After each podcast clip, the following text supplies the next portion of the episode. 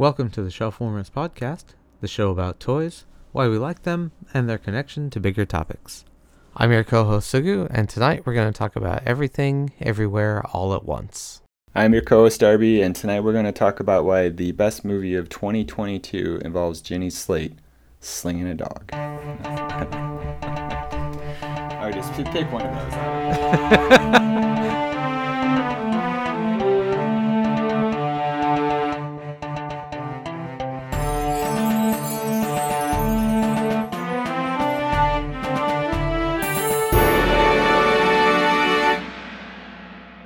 Before we begin, by way of introduction, I'm Darby Harn, the author of the novels Ever the Hero and A Country of Eternal Light. I'm, I collect comic books, Star Wars toys, and things I really should not be buying. and I'm Sugu, your co host. I work in IT and education, and I'm also passionate about writing and story. You can find some of my travel writings on allaboutjapan.com, where I've written various articles about my life and perspectives in Japan. I collect mostly Transformers, but I've recently started collecting Marvel Legends figures and diecast cars, such as Hot Wheels.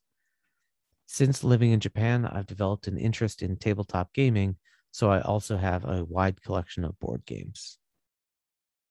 Tonight, we're going to talk about Michelle Yeoh's masterpiece, Everything Everywhere All at Once. So, Darb, there are tons and tons and tons of things to talk about with this. There's mm-hmm. tons to unpack. There's like 50 videos on YouTube that are all analyzing it that are still in my watch later playlist.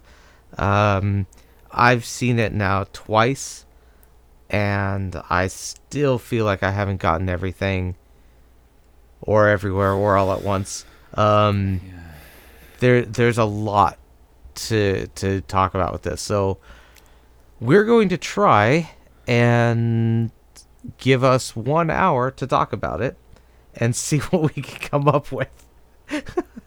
How many things are we gonna miss and and all that, but we're gonna give it our best shot. So, uh, Darb, why don't you kick us off? What did you think? Well, this is the best movie of the year, um, hands down. Um, one of the best movies I've ever seen for a movie that was made for five dollars approximately. It's extraordinary. it's one of the very very uh, low budget movie uh, that accomplishes an enormous amount with nothing. My understanding is they had a, a post production staff of two working uh, on the all the effects and stuff during COVID. Um, so round of applause to everybody involved, but especially the entire production crew on this movie who um, uh, I, am going to assume worked at home and finished this movie. Extraordinary story, extraordinary acting. Few things in life equal the joy of realizing uh, that Waymond is Huy Quan, is short round and realizing yeah. this in the moment in the theater, losing your little nerd brain.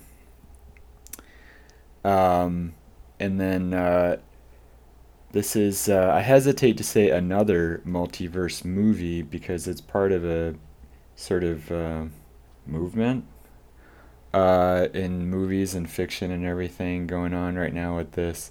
I hesitate to say another, but it is part of it, and I, I think in that respect, more than any of the others. Um, I've had a lot of people tell me this is essentially this and Doctor Strange and the Multiverse of Madness are the same movie. I think on some level they are, right? They're telling a similar story.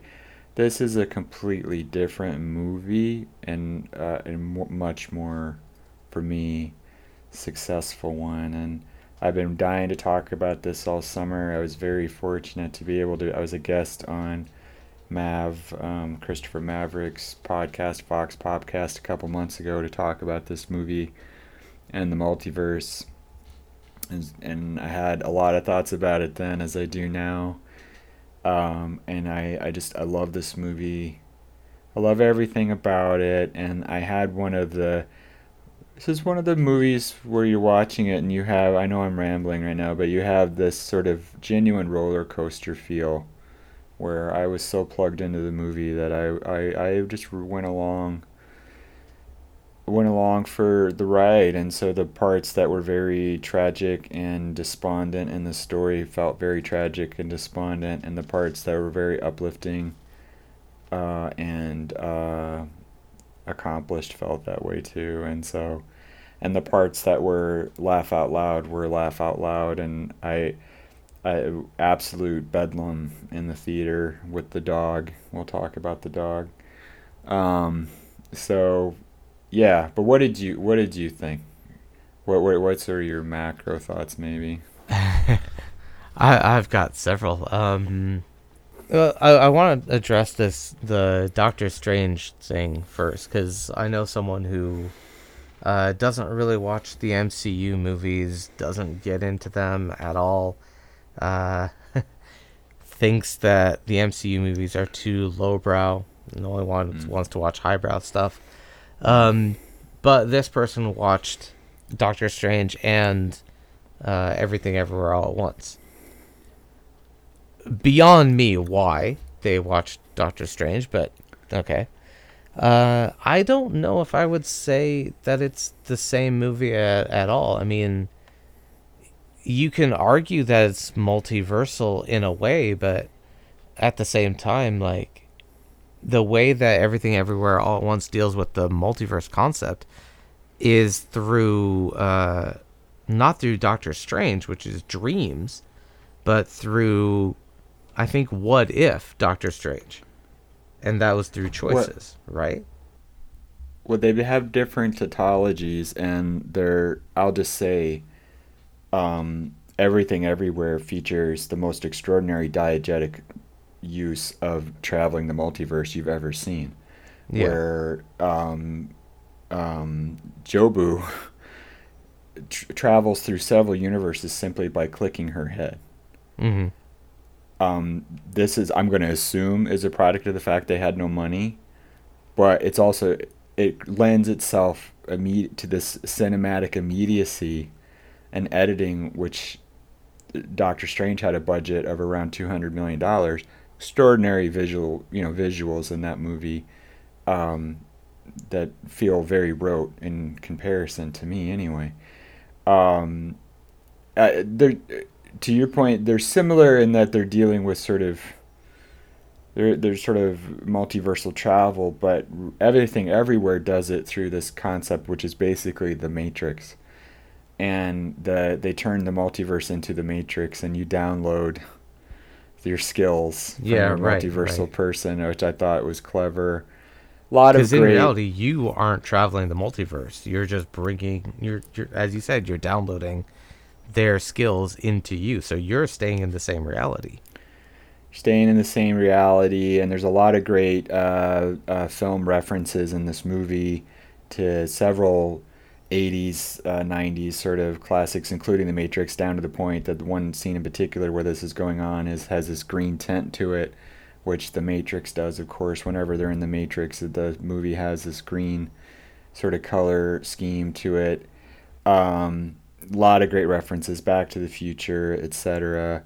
Um, uh, so I, I loved all of that. Um, and I love just the way that it dealt with the sort of philosophical uh, ramifications of the multiverse, and it did it in through these characters who are wonderful and engaging, and instantly you just form instant sort of connections with them, and um, you know, I just Michelle Yeoh, I could just go on forever and ever. It's Michelle Yeoh, amazing actress. Here, probably her best performance, I would say. Um, mm-hmm.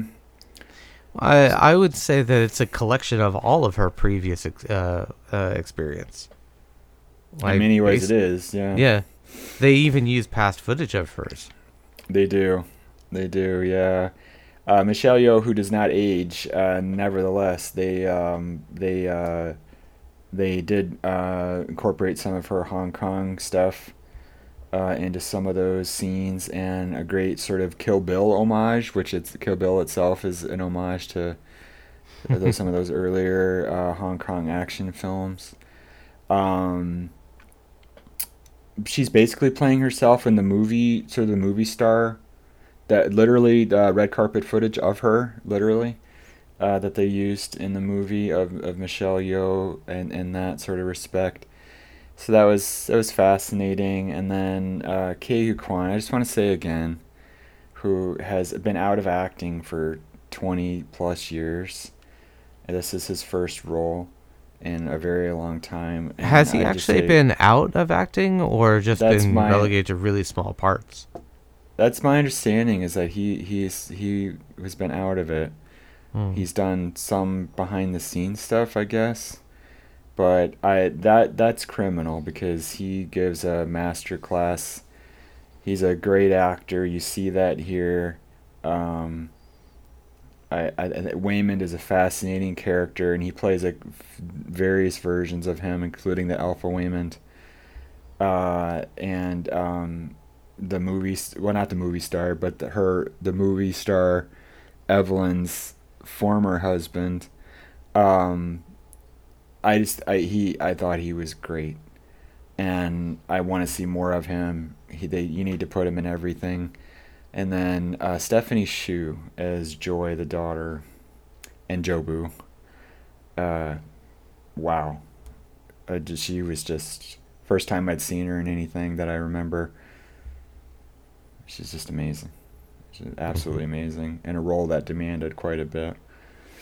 Um, yeah. Yeah, uh, someone pointed out to me that this movie has uh, the daughter, Joy, having to stand toe to toe next to Michelle Yeoh and carry the movie on her own. Or not on her own, but like carry her part of the movie with alongside Michelle Yeoh. That is not a small task. No, it is not. And you're. The movie's so fascinating. It's taking these characters who are.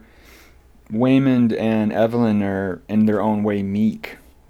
In the sense that they're not sort of alpha type characters. They're not making choices. They're uh, actively avoiding making choices at the beginning of the movie.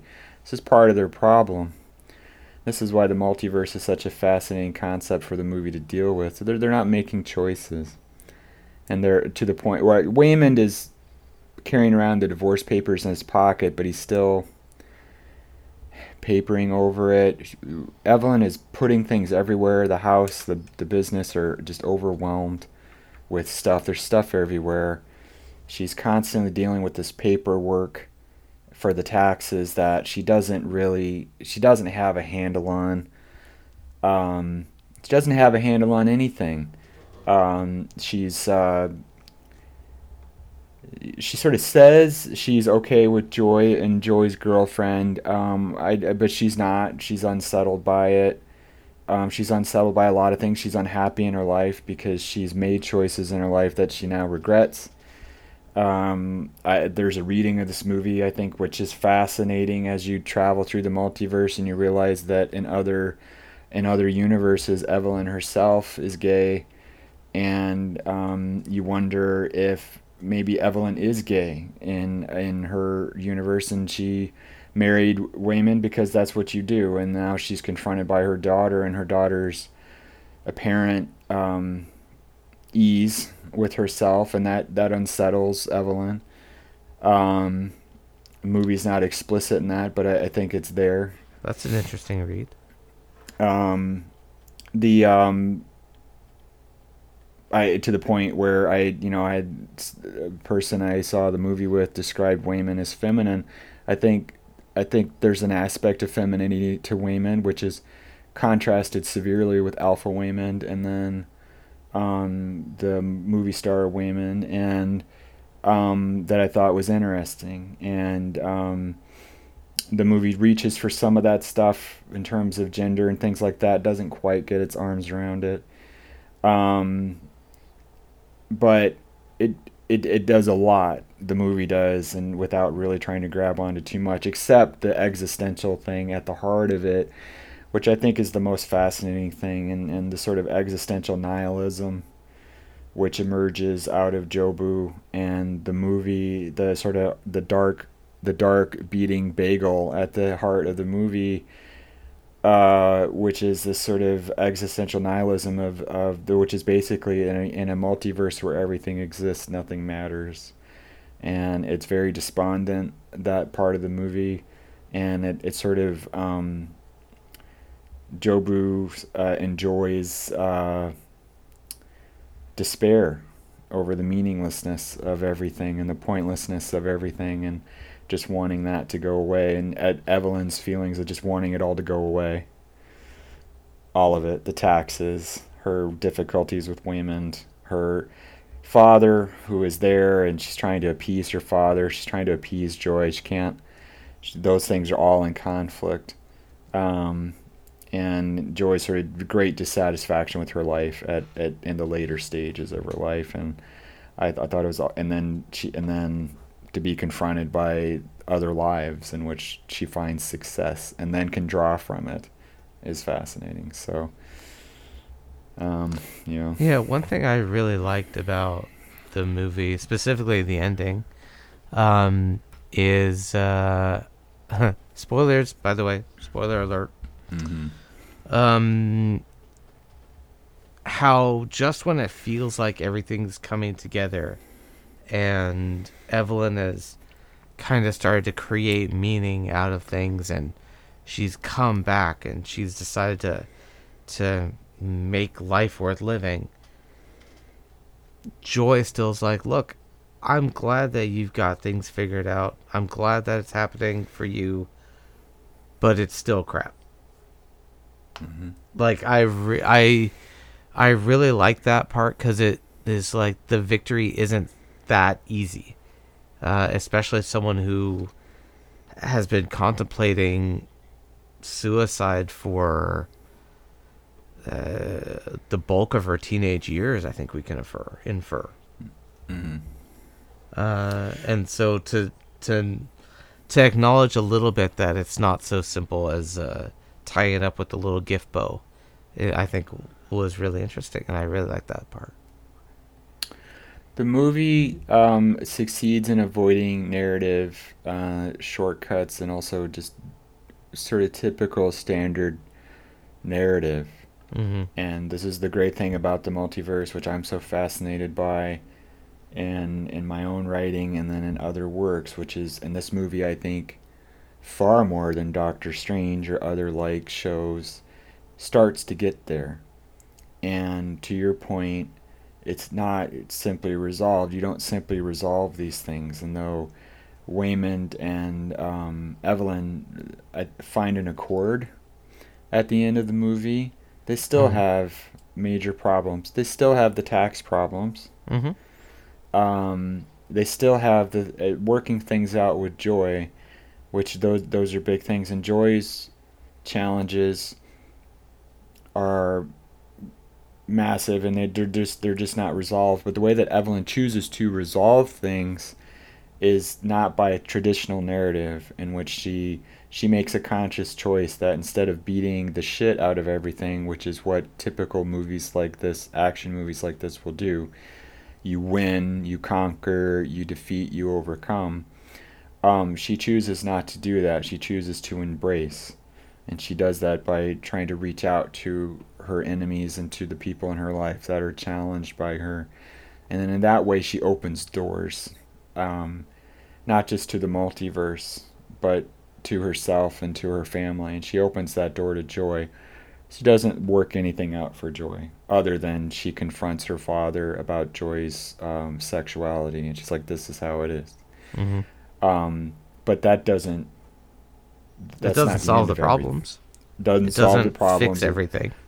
Uh, it doesn't undo the generational trauma which exists in this family. Right. Um, and um, but it opens doors, and the movie flirts with um, the potential of getting to a different kind of narrative that's not traditionally Western or traditionally classical sort of um, uh, Western story structure or something that's traditionally masculine, and that's limited by the fact that this movie is written and directed by men. It's something I think about all the time as as a person who is writing women, um, and what it means for for for are there uh, there are different approaches to storytelling and to narrative that involve characters of um, extraordinary power, as Ev- Evelyn eventually becomes, um, that avoid typical masculine Western uh, outcomes because the, those narrative those narratives are so ingrained in our DNA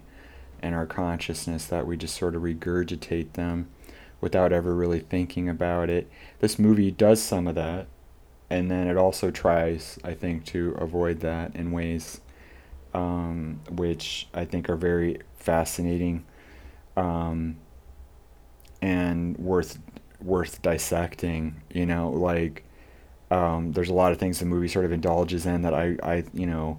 I, I probably could have. I think I had the one Raccacoonie joke was enough for me personally, but the movie decides to to play that thread out uh, okay.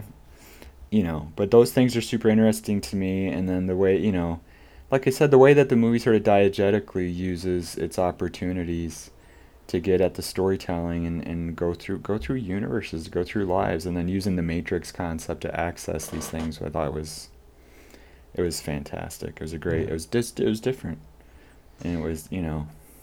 In it, it was interesting too because I from for myself when I was watching it uh, both times, I was reminded of that flash fiction thing that I wrote way back in like 2004, I think. No, 2008 maybe 2009. Mm-hmm. Um, the thing that's on Fictionaut, the Felix Gunderson. You remember that? Yeah. The Many Lives of Felix Gunderson, and it's basically just talks about this character who has lived all these different lives and then it ends up as he's just by himself in an apartment alone nothing ever realized. And i was as i was watching everything ever all at once i was like this is very similar to that little flash story that i wrote. So i thought was kind of interesting just to that it was like that. Like huh cool. I thought about a man, uh, as you say that, uh, I thought about a man named George Bell, who died alone in his apartment in Queens and was the subject of an article in the New York Times in 2015. And he uh, reminds me very much of Waymond and or Evelyn. Um, discovered in his apartment uh, George Bell uh, after several weeks uh, because he was alone and had no family. And uh, there's a horrible, sad aspect of New York City uh, that includes paupers' graves, which is unfortunate. Paupers' um, graves?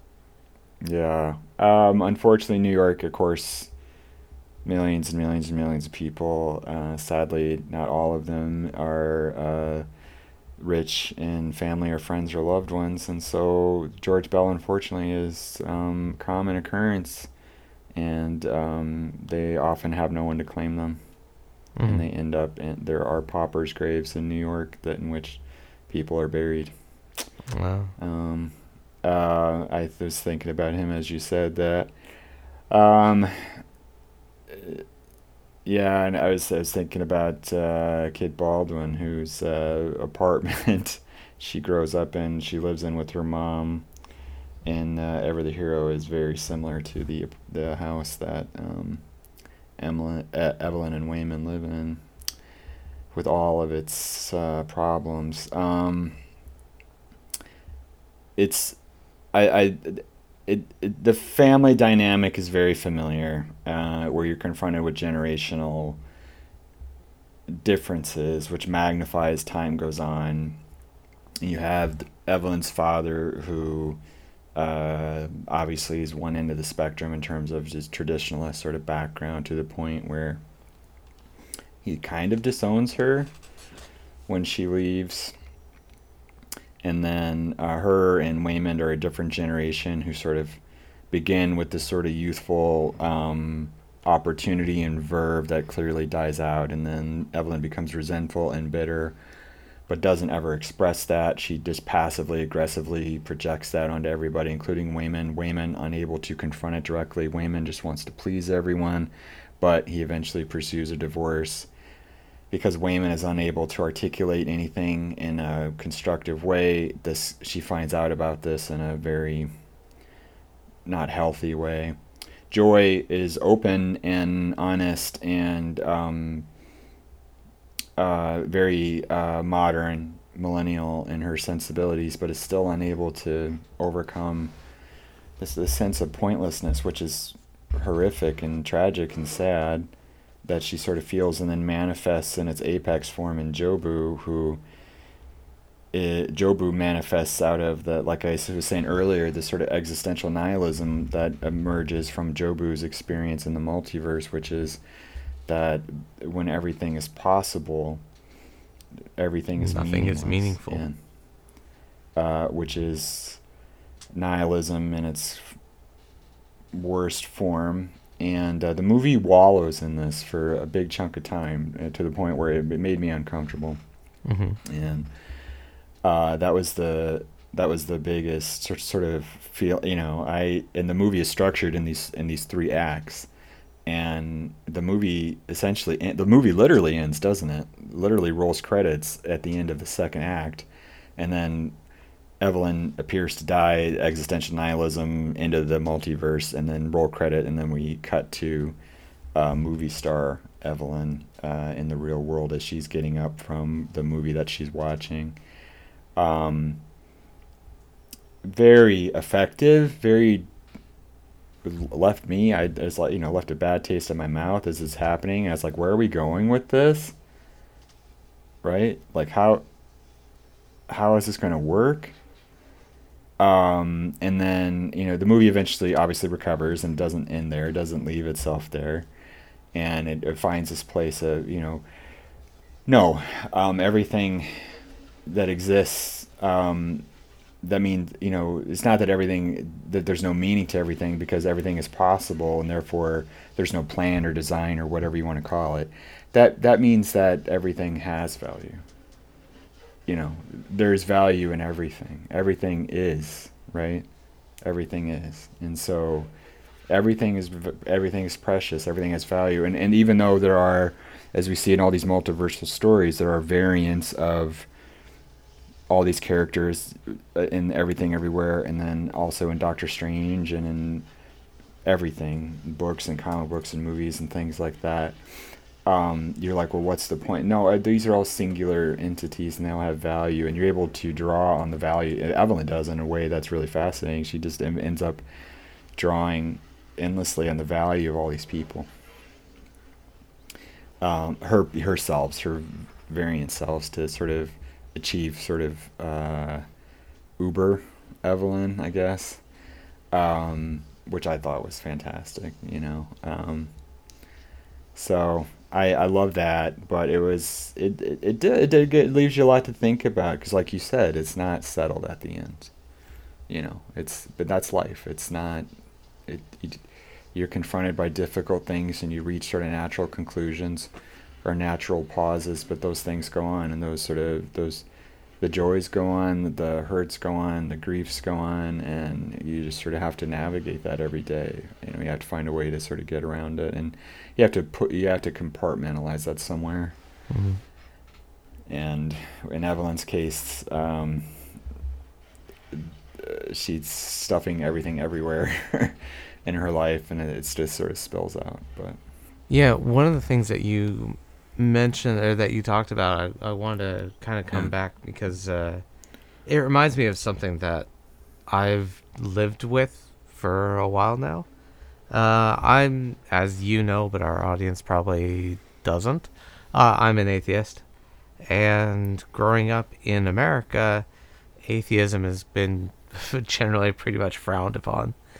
Um, but people always ask me, uh, if you're an atheist, you're not going to heaven then none of this means anything. How do you how do you square that? And they think it's a gotcha question for me, but I'm like, but don't you get it? For me, I don't get a heaven. I don't get a hell to work towards. this is what I got, have. I have this life. I have exactly this one life. That means the onus is on me to make it as best as I can. Because I don't have blessed are the meek, for they will eventually, one day, someday, maybe, kinda inherit the earth. I, I don't get that. I this is what I have. Um so watching the watching Joy no, sorry. Watching Evelyn succumb to Joy's nihilism about things not having meaning. And that was hard to watch because it it goes against my own ethos, right? Like it's just like no, no, it's not that nothing has meaning. It's that everything has the meaning that you assign to it. Like things can be meaningful or they can be absurd, but it's not the thing itself that determines the absurdity or the meaningful meaningfulness. It's the viewer, which goes into a, uh, a saying that I've always said for I don't know how many years, but that perception determines reality, right? Like what you perceive, that is your reality, and you can perceive things as no point or meaningless, and and that can invariably lead to a very empty existence. Or you can perceive things as having meaning because you enjoy it. Like, that's all there is to it. Mm-hmm. You know, um, on another example, you and I, we collect action figures. Is mm-hmm. there any meaning to it? It provides joy. That's that's kind of the end of it, right? Like there's no there's no further necessary thing. It doesn't have to be um, deconstructing reality, mind numbing, purposeful. Things can just be joyful. And I think it's really interesting, and there's several mm-hmm. layers to this of why Evelyn or the writers named the daughter Joy.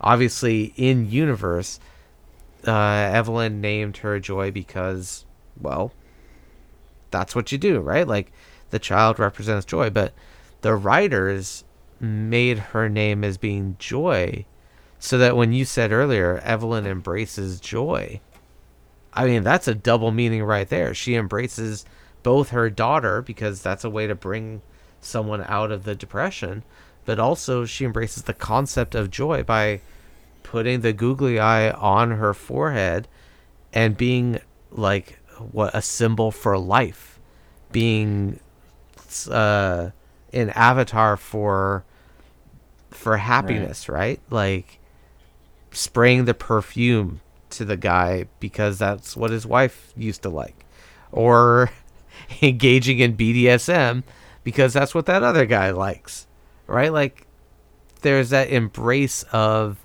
all the different ways of happiness. And it's not, you know, it's not just the one way of presenting flowers to someone, but it's all of these different ways in the human experience that people experience joy. And it's really interesting that Joy, the character, is such an inversion of that while being named Joy. No, I yeah, you said a lot, and it's all very interesting, and I have a lot of thoughts about all of it. Uh, I thought, real quick nerd aside, Evelyn's uh, placement of the the uh, the dot on her forehead is this representation of sort of enlightenment and awareness. Doctor Strange obviously opens his third eye. Doctor Strange, and they're both meant to represent the exact, literal, exact same thing in movie in narratives, which are largely similar. It almost seems the opposite though, because Evelyn opens her third eye into meaning, I think, right, and into happiness. But Doctor Strange's third eye is like this sign of corruption in the movie. Yeah. The sinister Doctor Strange has the third eye at the end. You're right. He screams in pain, and then his third eye opens. Involuntary. Like it, it has a much more negative connotation. Odd, given his journey in the movie, and Evelyn chooses very deliberately uh, her enlightenment. Uh, the very two very different things, and her journey in the movie is traveling from inaction to not making choices, letting things literally pile up with the intended consequences, and then finally making this profound choice with the silliest thing possible. Uh, but it's not silly because it's it represents this terrific moment, as you just detailed, where she opens her mind and then she opens all these doors to other people's joy and their happiness and their meaning and so a lot of the things that you were talking about are go back to human beings um, largely function off of narrative and story. Um, you know we construct our entire lives our civilizations our histories around it and when you don't have those when when you don't have those things it does leave you in bad places um, because we, we just I think as as as as a people, as a species, we, we kind of need it, and that manifests in different ways, right? Um, you know uh, that just story itself, personal meaning, personal narrative, finding your story. Uh, maybe that is religion. Maybe that is spirituality, and that is important for people there's a girl at the gas station who's gotten in trouble because she tells me and she tells everybody else as you're checking out to have a blessed day. Well, they told her they can't tell people that because that's offensive. Well, it doesn't bother me, but now she's tied up in knots because she wants to say it and she can't say it. Uh, but that made her happy, right? To, to tell people that, and it's not offensive if if if you, if you don't if you don't want her to tell you that, just be like, um, cool. But um, but the finding value, yeah. What happens, I think, with some folks, there are a lot of folks who are deeply spiritual and find meaning in in spirituality and find meaning in other people. And so, but then there are people that, like you were saying at the outset, where this is conflict between the only meaning is through X insert religion here or insert ideology here. And then you get people who literally have bumper stickers on their car that say, you know, Jesus take the wheel, uh, which is the ultimate abandonment of agency in your own life. And as I said last week on our Miss Marvel episode, you and you just said you only get one trip here. This is it. And so you have to take full advantage of your opportunities and your agency as much as you can. Not everybody can, given their circumstances. If you're able to harness your agency, you can find value in yourself and your story and other people's story, and you can unlock other possibilities and other lives within yourself, which is Evelyn is doing in the multiverse, but we all do it. You can find different lives within yourself and you can recognize too, hopefully, as Evelyn does, when things don't work. I mean, when you're in love with someone, but you're very different mm-hmm. people. Mm-hmm. And you're on different journeys in life, and you reach a point at which you're unwilling to let go of each other, as uh, Evelyn and Waymond are, but you can't because you're there is something between you that um, both of you rely on. Um, it becomes a crutch, and it becomes it doors start closing in your life instead of opening as they have for Evelyn and Waymond, And so they kind of find each other again at the end, but um, but they what they've really found is new meaning. And they found, you know, Evelyn recognizes this is her life. She's very she's got extraordinary uh, richness in her life. She has a daughter extraordinary human being. Her husband is someone who has all these qualities that she doesn't really appreciate. She doesn't really see.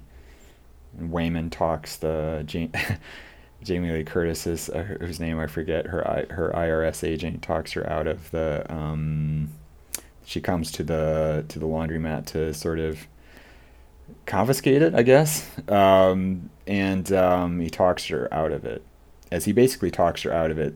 Talks talks him into getting more time with the IRS at several points during the thing. He talks Alpha Waymond talks Evelyn into the whole deal. And um, Mhm. Well, uh, rich and successful Waymond, he even said it himself. I know you think I'm weak because I don't fight the same way that you do, but this is how I fight uh, all the darkness is by bringing more happiness or by bringing more joy into the world. Like, I thought that was really interesting, and what it implies is uh, something that from another TV show that I really liked, which is Ted Lasso. Ted Lasso is the ultimate optimist, right? Like he is always happy. He always sees everything in this positive frame of mind. But as you watch the show, as you listen to his backstory, as you listen to like some of the things that is very subtle about his life, you realize his optimism is actually well earned. It isn't just fanciful optimism or like deliriously seeing the the good in things. And that's Waymond is like that too. He he said himself that he this is how he fights that nihilism um, from coming in from coming in uh, in his own thoughts. it's very hard. One of the things I, I one of the things that was- struck me most about the movie was this sort of nihilism and that one of the you know the, you sort of fight these things in your own life and and joy and Jobu's state of mind is very familiar. And um and that sort of entropy that happens and that it's entropy is at the heart of all of this in the sense that it's this this sort of well nothing matters and everything's just going to end and everything decays anyway and so so what if there is um,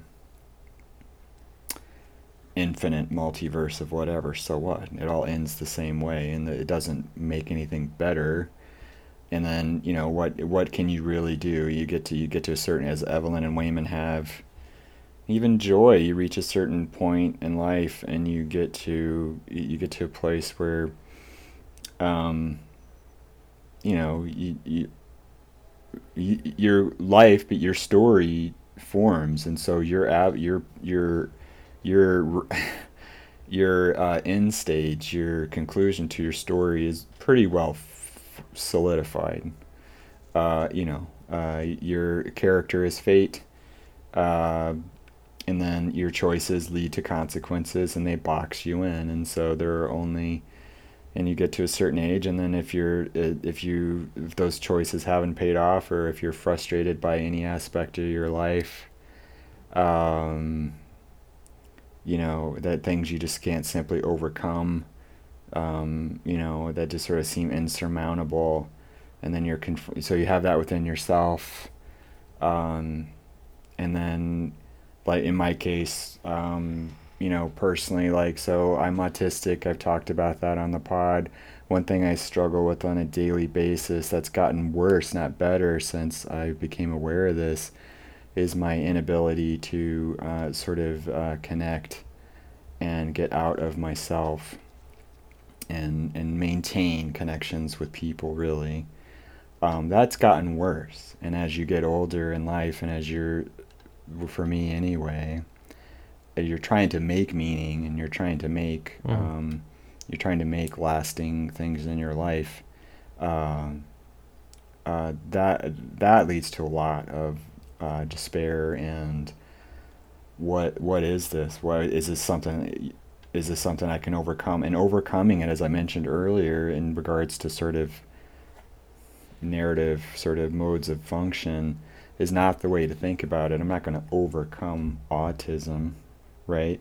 I'm not going to overcome um, neurodivergence. That's not the thing. The thing is understanding yourself and understanding that when these things are happening that they're happening and that you're going to you're going to be aware of it and you're going to acknowledge the impacts on you and others.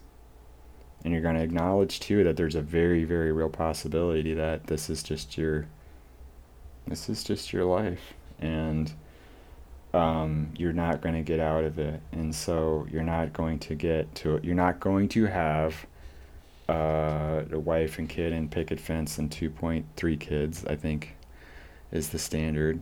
You're not going to have those things, and you're not going to have typical lives, and you're not going to have, as Waymond and Evelyn wanted, I think, a typical American existence. Um, but they have a very typical American existence. They're immigrants came here and prospered in the sense that they founded a business and they had a, a child and they integrated into their community. And they they're they're they lead interesting lives despite their myriad problems. But uh, you know you you gotta you gotta fight those things. That's the biggest thing. You gotta open doors in your life. You you know it's so easy to close. And when they close they feel shut and in some cases they are you know uh, sometimes when those doors close that's it but not always. And so you got to keep trying and then when you keep beating your head against the door though that's where it gets really bad. And i think that's where joy is and jobu is let's say. Jobu has opened every door in the multiverse and found nothing but uh, entropy. And but entropy is uh, maybe the the end of the universe of existence writ large, but it's not the end of sort of human meaning. It's not the end of human life, and humans we have, as we discover, uh, um, in good, bad, and ugly uh, ways, um, we have uh, so far as we know at the moment, a singular ability to write the narrative of the universe, to write the narrative of existence. We, so far as, as we know right now, are the only people in the universe who are aware of our existence or who exist.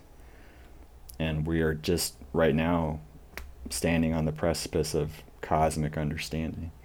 And we get to potentially, if we survive and get out of our own way, we get to be authors of the universe someday um, we, we we're in our own lives we're all authors of our own universes right? And so it's becoming aware of that and understanding that and acknowledging that. And if we're very lucky not all of us are because some of us get screwed. Um, you, you get to harness that. And you get to you get to have at least an opportunity to change your to actualize your life. Yeah, I mean, in that regard, I think that's I, I think that's why for me, in some ways, I feel like Waymond is probably more powerful uh, because while Joy and Evelyn have the the literal power, Waymond is the one who his power is a lot more subtle and it is still hard fought. It is still, you know, he's not blind. He's not naive. Um, but he's choosing, he's making a choice every day to focus on other aspects, the aspects that he can control, choosing to to bring life to the laundromat, right? Like that's why all the googly eyes are everywhere. That's why he moved the clothes upstairs because they would be happier there. And at first we were meant to to view that the way Evelyn views it, which is, you know, just annoying, he's in the way and causing problems, but in reality, he's the one that's bringing life into that situation. And when exactly. she realizes it, she adopts the third eye. She adopts the googly eyes because she yes. recognizes that that's what it is. It's he's not just doing it to be annoying.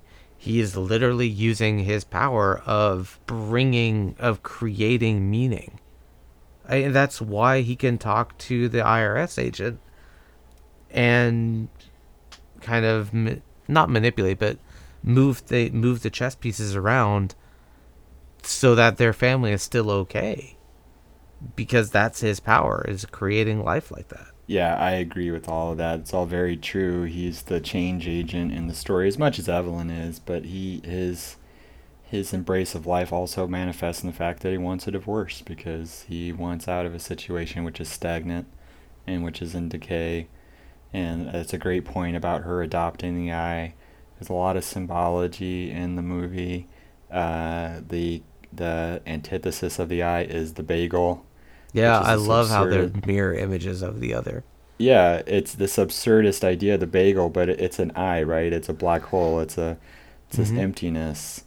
Uh, it's this macro representation of uh, entropy, and I I find myself um, thinking about all this stuff all the time um, as you're dealing in a society. Um, we're living in a moment um, where our um, uh, you know the country I live in is, is in, in cultural and political crisis.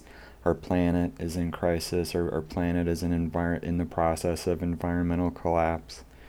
Um, and then you pile that on top of um, your personal struggles and your personal daily stuff and your the stuff I was talking about previously and that gets overwhelming and you see very easily how joy becomes jobu and you see very easily how the bagel becomes seductive because um, it is uh, entropy is easy you know um, you know freddie mercury says in bohemian rhapsody so nothing really matters and you let yourself off the hook when you accept that you know well, you, then you're not obligated to anything. You're not. You, it's not your fault. And then also, nothing. The, there are there aren't nothing matters. So, do whatever. Do you. And some people embrace, as you said earlier. Some people embrace. That's taking charge of your life, and that's finding meaning and value in your life. Then things do matter. Of course, everything matters, and none of, you know, for the folks that are like, well, that are religious, or and they often say, you know, God doesn't make mistakes.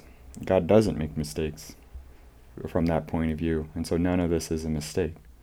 So, and from if if that's your point of view, then you must accept then that God also allows for indecision and doubt, and also, apparently, uh, no one has the wheel. But some people just, in, in, as many do in our current culture, and I, I talked about this at the end of our last episode, and Miss Marvel, that leads to just a depraved indifference and that leads to a cancer in society and culture and in values and and that's that just big giant festering pit that's sort of growing underneath you all the time and threatens Yeah, but you've mentioned everything. in several previous episodes that despite all the entropy, despite the frustration, you still have to roll up your sleeves and you still got to pick up the the mantle and you still got to do your part in the fight or else Mhm. uh, like because that's the long defeat, right? That's the point of the long defeat is that you still you recognize the frustration, you recognize the the problems, but you don't give into it because that apathy that's easy.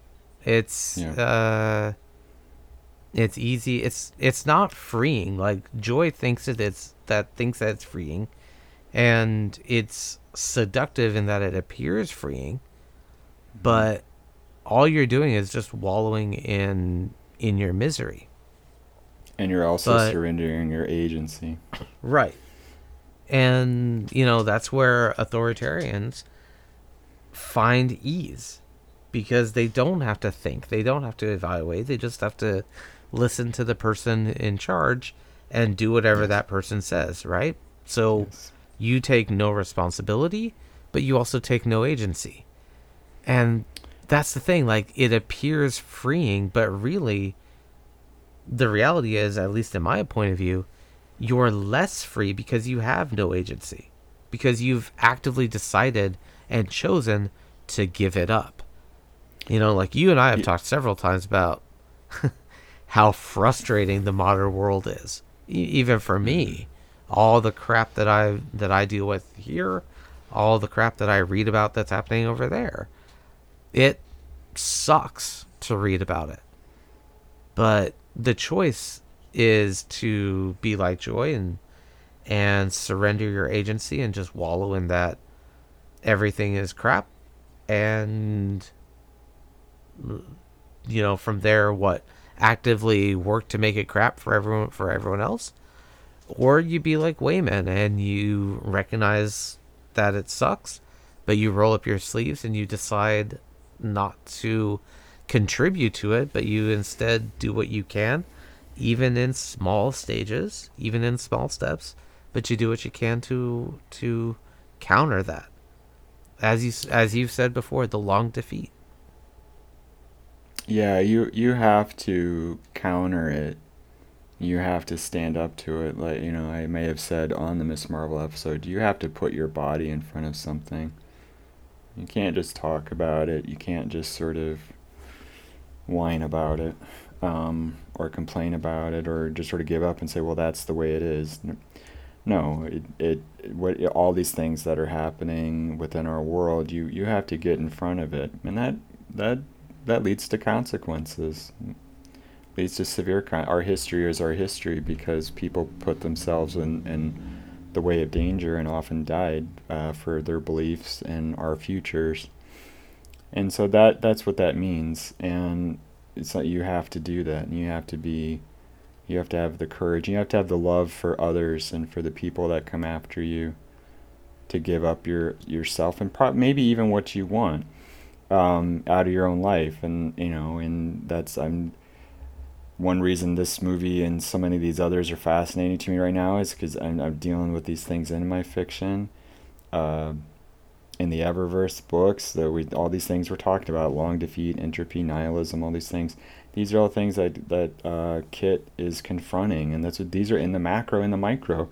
In the macro, she ultimately confronts something which is essentially the bagel, and hmm. it is, but it, it sort of has a comic book aspect to it. It sort of has a a different it's not a bagel literally uh, it's something else but she then Kit is always someone who's going to stand up and, and put herself in the way of something.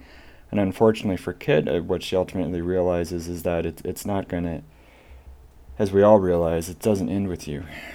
And mm-hmm. it you know you're not you can't defeat entropy. What you do is you you frustrate it you complicate it you you obstruct it.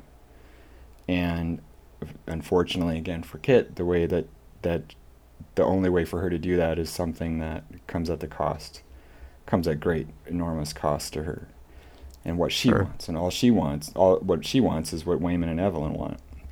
Um, but but that's heroes. That that's that's all of our heroes. They they sacri- they make personal sacrifices for others. Um, well, it reminds me of the civil rights back in the 60s mm-hmm. in America, right? Like people at that time they weren't fighting for themselves. Like there were several uh, civil rights activists at the time who were saying that I may not see this future, but I want my grandkids to see it, and that's what they were working for. Yeah, uh, Martin Luther King said several things to that effect, and James Baldwin famously uh, talked about the the idea of a black of an African American president and you know how if he just waited this would happen someday and he wondered aloud why he should be made to wait. Mm-hmm. um, exactly. I mean everything that they did for us and you know um, was to give ourselves the the freedoms and the and the opportunities that we have. And so then it's incumbent on us to maintain and preserve them for the people that come after us against the people that would take these rights away and that would attempt to r- roll back and regress. Uh, yeah, unfortunately, American America is paving the way for that regression. Not enough people are uh, joining in the fight. Well, I, I, I don't know that that's true, um, but it what what you're doing, but it's a fight, and that's the thing. Um, one thing, just a real quick aside, is I, am personally tired on, on, the Democratic side, and I'm a Democrat, so I'll, I'll speak. Uh, this is my account, I can talk about it. Um, I don't really want any more emails or headlines about what Republicans aren't doing. Okay, that they, you know, that they voted against this or they turned down that. I don't care what they're not doing. What I care about is what we're doing. Okay, you're not going to motivate my vote or get my money out of me anymore by telling me what they're not doing. Well, you know, 157 Republicans voted against gay marriage. I don't care. Why do we care what they're not doing? Why aren't we focused on what we're doing, and why aren't we focused on the successes we've had, and that we are that we are accomplishing, that we did just pass a, a, a, a an assault weapons ban of limited measure, but we did it we just appointed the first black woman to the Supreme Court. Why aren't we talking about the things that we're doing? Why aren't we talking about the fact that we're going to that we we're going to find 60 votes in the Senate to codify same-sex marriage into law? We're going to get 10 Republicans to help us out on that. Why aren't we talking about that? Why aren't we talking about the 17 or excuse me, 47 Republicans in the House that voted to pass same-sex marriage? Why aren't we talking about Adam Kinzinger and Liz Cheney and what they're doing on the January 6th committee? Let's talk about what we're doing, right? And be like Waymond. Let's put little eye dots everywhere and let's liven up the place and let's start talking about the doom and gloom because that's the Republican strategy, right? That's that's nihilism that Trump and his cronies promote, right? Everything's mm-hmm. doom and gloom. And so you get wow. out and like as you said, you you laid it out perfectly earlier. These people just Trump's our god, Trump's our boss, and they just hand everything over to him. Trump's got it all figured out, and then and then they just embrace entropy. And when you engage in that same sort of scorched earth politics and that sort of sort of gotcha politics and that sort of um, doom scrolling politics, you're engaging in, in their thing, and, and I don't. That doesn't work for us. That doesn't work for us. That's not how you accomplish shit. That's not how you motivate. Let's motivate by the things that we're actually doing. Well, and that's part of what's going on, right? Is that when you embrace the entropy, when you embrace the nihilism that that joy embraces, and you, you know, nothing matters anyway, so I might as well just get what's good for me and mine. That's all, right? That that's yes. as far as the thinking needs to go. Yeah. If nothing matters, I might as well screw over everything else just so I can make sure that I get three extra dollars. Why not? Nothing matters anyway. Yeah. Why should I have to care about? Well, I mean, we were talking about this before we start recording. Why should we have to care about plastic less packaging for Hasbro if nothing matters anyway? Who cares? Who cares if the Earth is going to hell? I want my figure, damn it. Right? Like that's the it, the embracing entropy. That's embracing nihilism. Right, and it encourages it. It's you know. Yeah. Everything, everything is so bad. Everything is doom and gloom, and there's nothing we can do about it. So, not, and actually, what you do is end up suppressing votes. You suppress action. Mm-hmm. You suppress agency when you say, "Well, there's no, there's nothing we can do about the environment." There is things we can do about the environment. We can. We can get out of this. We got into it. We can get out of it. It's not going to be pretty. yeah we we can get out of it. So you, you know, know, I don't I don't care what the Republicans are doing. We, we what are we doing? What are we gonna do? Sure. It reminds me of actually. Uh, it reminds me of the MCU, the first Avengers movie, when Loki had the Germans kneel, mm. and he said, "Is this not simpler? Is this not easier for everyone?" When right. you're just is this not your natural place of obedience? That's that. Yeah. There's always a human instinct. There has always been, and there will always be a human instinct to have someone in control because we're ultimately creatures of circumstance who have little control of anything, right? So you have a natural human instinct to be like, someone comes along and they're like, I'm in charge. And you're like, yes, he is in charge. I feel better right? That's just it's it's natural. But so that's good in some ways because that sometimes that person's like, we need to get out of here. Like this is not a good place to be, and you're like, yes, you are correct, and you leave, and therefore you survive, and you go somewhere better, and you prosper. And then sometimes that person is that person gets everybody killed because they're like, we should leave, and everybody else like, no, we shouldn't because this is a good spot, and then they go off in the desert and they're gone, right? So this reminds me of in my own professional world, um, one of the tenets that I believe in terms of my job is uh, management and not control. And I've said this to my uh, to my staff, to my team. I've said this all the time that I do not want to control them. What I do want to do is manage things so it's easier for everybody. And it's that same idea between leadership and authoritarian, right? Like a leader mm. is someone who uh, who can motivate and gather the re- gather the gather the troops to to come willingly. An authoritarian just tells them what to do. And yeah, like if we're I see this in in my own work at least, this constant fight that when I talk about wanting to manage, when I talk about wanting to take a more democratic approach to leadership, a more inclusive approach to leadership, I get a lot more mutiny. I get a lot more people questioning authority, questioning my authority, because it doesn't look like the oppressive control that they're used to or they're clamoring for. Well, when you open when you open the door or open the floor to voices, that means there are other voices, there are dissenting opinions, there are conflicting opinions, and and that sometimes can undercut leadership because sometimes you, leadership is essential. As someone who's been a leader in a corporate environment, I am here to tell you leadership is essential.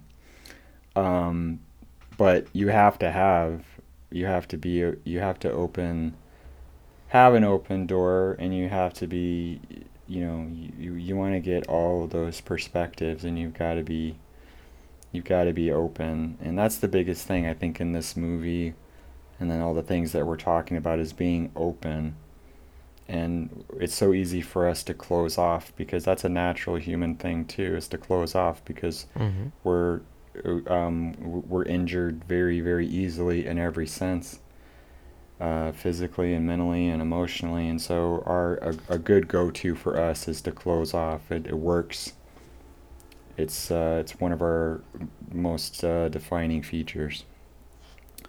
But what what that does though is that that that isolates you and that that that prevent that puts you in a place where you're closed to experience and possibility.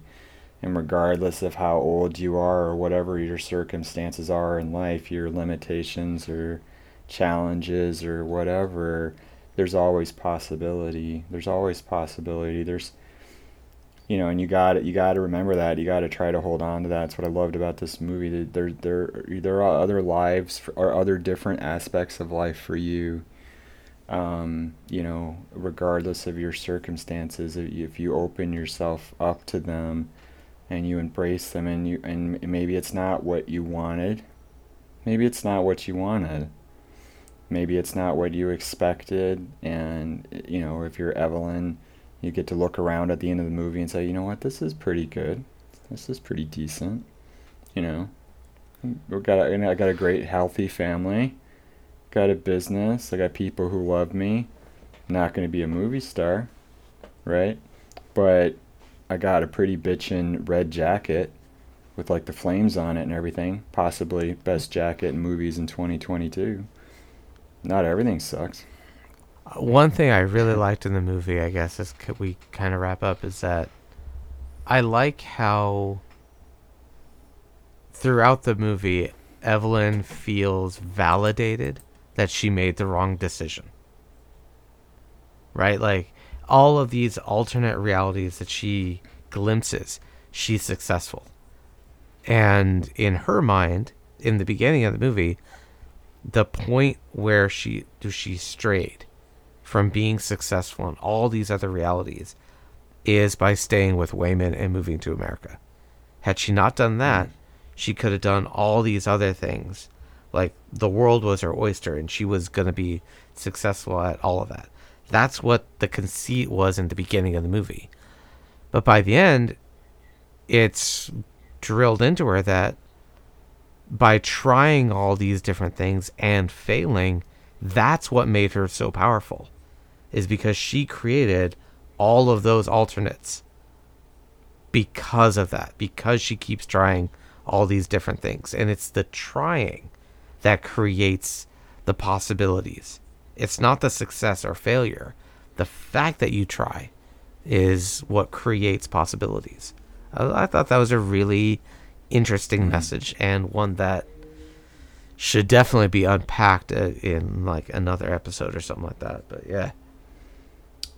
Absolutely. You always you've got to try. You got to give yourself a shot, and that's the biggest thing. Uh, the you know, in every aspect, you have to you have to open up, and you have to give a shot, and you have to, exp- and that means exposing yourself sometimes to a lot of hurt and disappointment.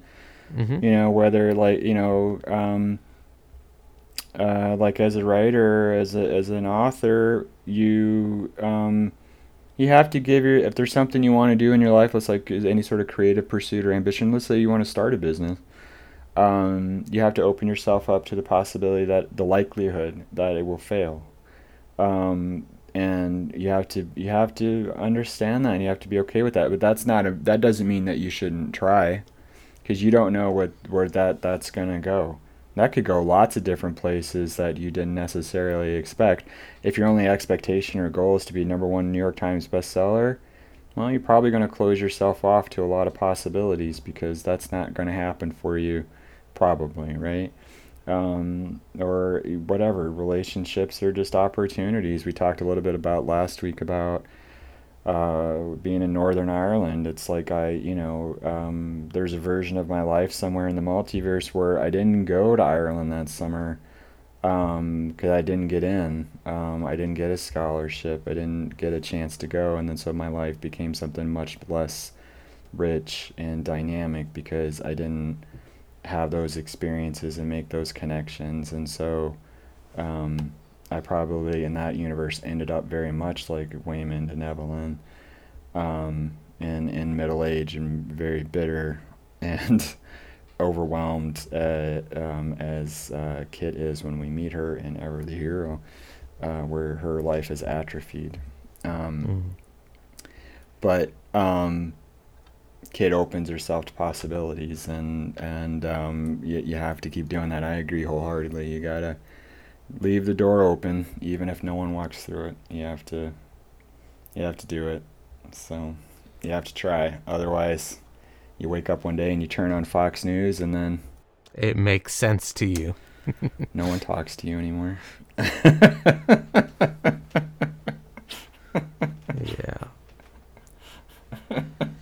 So uh yeah, uh, I think my final thought will be um, if you're interested in a piece of writing that I did that was that to me has very similar beats of this movie, check out my story, The Many Lives of Felix Gunderson, on fictionaut.com. I believe it's still there. Um, Should still be there. Yeah, check that out. Yeah, uh, absolutely. We'll link to that, and then uh, I'll just say, um, if folks have been listening to us, they know uh, my interest in this subject, and so I have a book, "Nothing Ever Ends," the third book in the Eververse series, which bears some res- uh, similarities to this movie and to Doctor Strange because they both deal with characters navigating uh, the multiverse. Everything, everywhere, the most successful of the three by far. Um, one thing um, uh, in the macro, though, I'll say is for folks who are reading these books, uh, thank you. Um, as we go forward, um, you'll maybe kind of see how some of those things that we've been talking about today play out in the macro story of the whole thing, um, which gets teased at the end of Nothing Ever Ends. So, um, yeah, absolutely. I, I, I, I live I live for this stuff. Like I said, I think about it all the time. I'm reading about it all the time. I'm watching all these movies. There's we're living in this moment where all this stuff is sort of happening all at once, and and um, I think it's great. Final thought. I, I at the I mentioned at the outset the dog.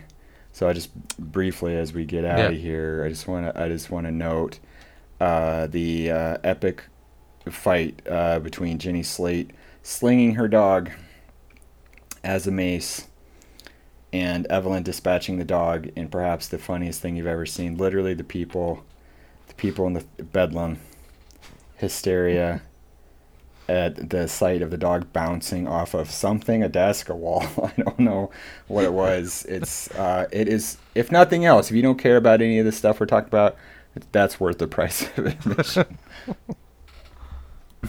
yeah, check out the. Uh the dog weaponry. the dog weaponry.